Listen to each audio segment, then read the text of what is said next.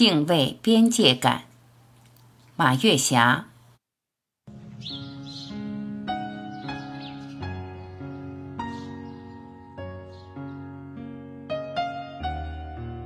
行有所指，言有边界。边界是个体成长的保护墙。边界感是一个人最好的修养，因为自由只存在于束缚之中，就像奔流的江河，因为大河堤岸的边界，江河才能奔流不息。这篇文章我主要是提醒自己。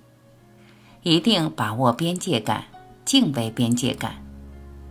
把握边界感这个度，让自己的生活爽朗阳光。首先，敬畏大自然的边界。大自然是我们赖以生存的家园，无论在什么环境下，只能欣赏自然、仰望自然、保护自然，一点一滴从我做起。无论旅游或者旅居，无论是逛公园还是走在乡间的田野上，边界感一定要有自我约束。那些为了拍片儿践踏花草，那些为了趣味爬树摘果，那些为了抄近道践踏草地，都是失去边界感的一种表现。无论是在有人监督或者没人监督，都能自觉地遵守公共秩序，要求自己不能跨越这些边界，因为好的环境靠大家来维护。不论朋友聚会，或者是在同学聚会上，言谈举止是有边界感的。有人为了表示热情，千方百计地劝人喝酒。这就失去了很大的边界感，有时造成的后果非常严重。很多年前，我的一位熟人就犯过这样的错误。战友聚会本来是很高兴的一件事，不知道是为了表示热情，还是心怀叵测，用最委婉的话语，千方百计劝对方喝酒。对方这时候也失去了边界感，你还要开车赶路。为什么喝那么多酒呢？别人劝你，你就喝啊。如果你有边界感，我知道自己的酒量，我知道酒场之后我还要开车赶路，无论别人怎样劝酒，我都会把握这种边界，因为什么事儿也没有我自己的健康更重要，我自己的安全更重要。就因为双方都失去了这种边界感。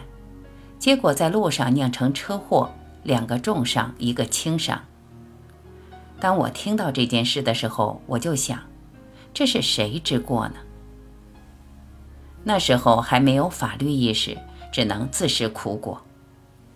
我想，那个劝别人喝酒的人，尽管没有遭到制裁，但那种对良心的谴责，对自己无原则的劝别人喝酒造成的悔恨，将伴随他的一生。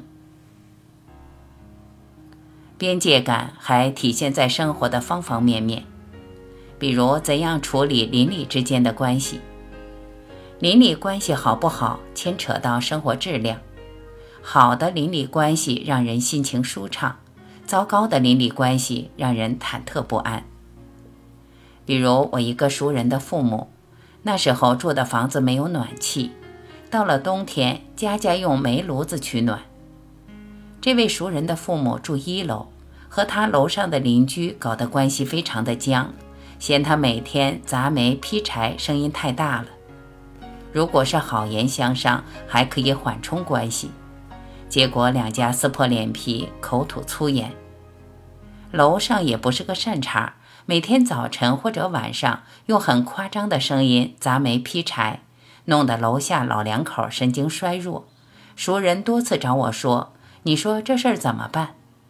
怎么办？如果没有缓解关系的沟通能力，那只有搬家了。所以，跟邻里的边界感非常重要，因为低头不见抬头见。比如尊重对方，不占用楼道的公共空间，不要把关系拉得很近，拉得很近反而容易出矛盾。有什么事儿和颜悦色协商解决。我无论在哪个城市居住，我很重视邻里关系，敬畏边界感。邻里关系处理好了，有时候出了问题，邻居是可以救命的。比如遇见突发事件，第一个敲门的是邻居。和朋友也是有边界感的，不要打听对方的隐私，不要谈论对方敏感的话题，不要干扰了别人的幸福指数。把握了边界感这个度，友谊的小船才能在大海中平稳航行，激起朵朵欢乐的浪花。和孩子的边界感也要重视，尤其是对结婚成家的孩子，不要干涉小两口的家务事，他们的事情自己有能力解决。不要和亲家走得太近，走得太近反而对小两口的团结是不利的。作为家长，只要有条件，不要和结婚成家的孩子们在一起住。代沟倒是次要的，主要的是不自由、不洒脱，还要小心翼翼地维护这种关系，真是没有必要。作为家长，一定要学习新知识、新观念、新技能，尽可能的少给孩子们添麻烦。用专业的人去做专业的事，别人是一份工作。我们花钱买服务，事后你情我愿，两不相欠。在借钱问题上也是有边界感的。首先，不要和别人借钱，因为你和别人借钱，就给别人出了一个难题。其次，只要有一点办法，不要把钱借出去。当初不借钱是小得罪，借了钱对方不还，再要账就变成了大得罪。消耗的精神成本且不说，在这个过程中还令人说不得道不得，心生烦恼。当然，还有和配偶的边界感，和兄弟姐妹的边界感，只有精心维护，大家才心情舒畅，相濡以沫。当然，边界感也有另外的解释，那就是在科学技术上，在科学发展上，在经济文化领域。只要打破既有的边界，充分交流融合，才能长久发展，共创辉煌。在科技方面更是如此，只有敢于冲破思想束缚，才能超越前人，挑战不可能。比如袁隆平的杂交水稻，就是他冲破固有的观念，一次次的尝试，百折不挠的实验，研究成果不断推陈出新。杂交水稻的亩产量一次次刷新全世界的纪录，中国人将饭碗牢牢地端在自己的手里。在经济、文化、科技领域，世界上要想发展壮大，都离不开交流融合、吐故纳新，才能不断创新，开发新技术、新技能。只有打破那些固化的旧边界，才能拥抱开阔的新世界。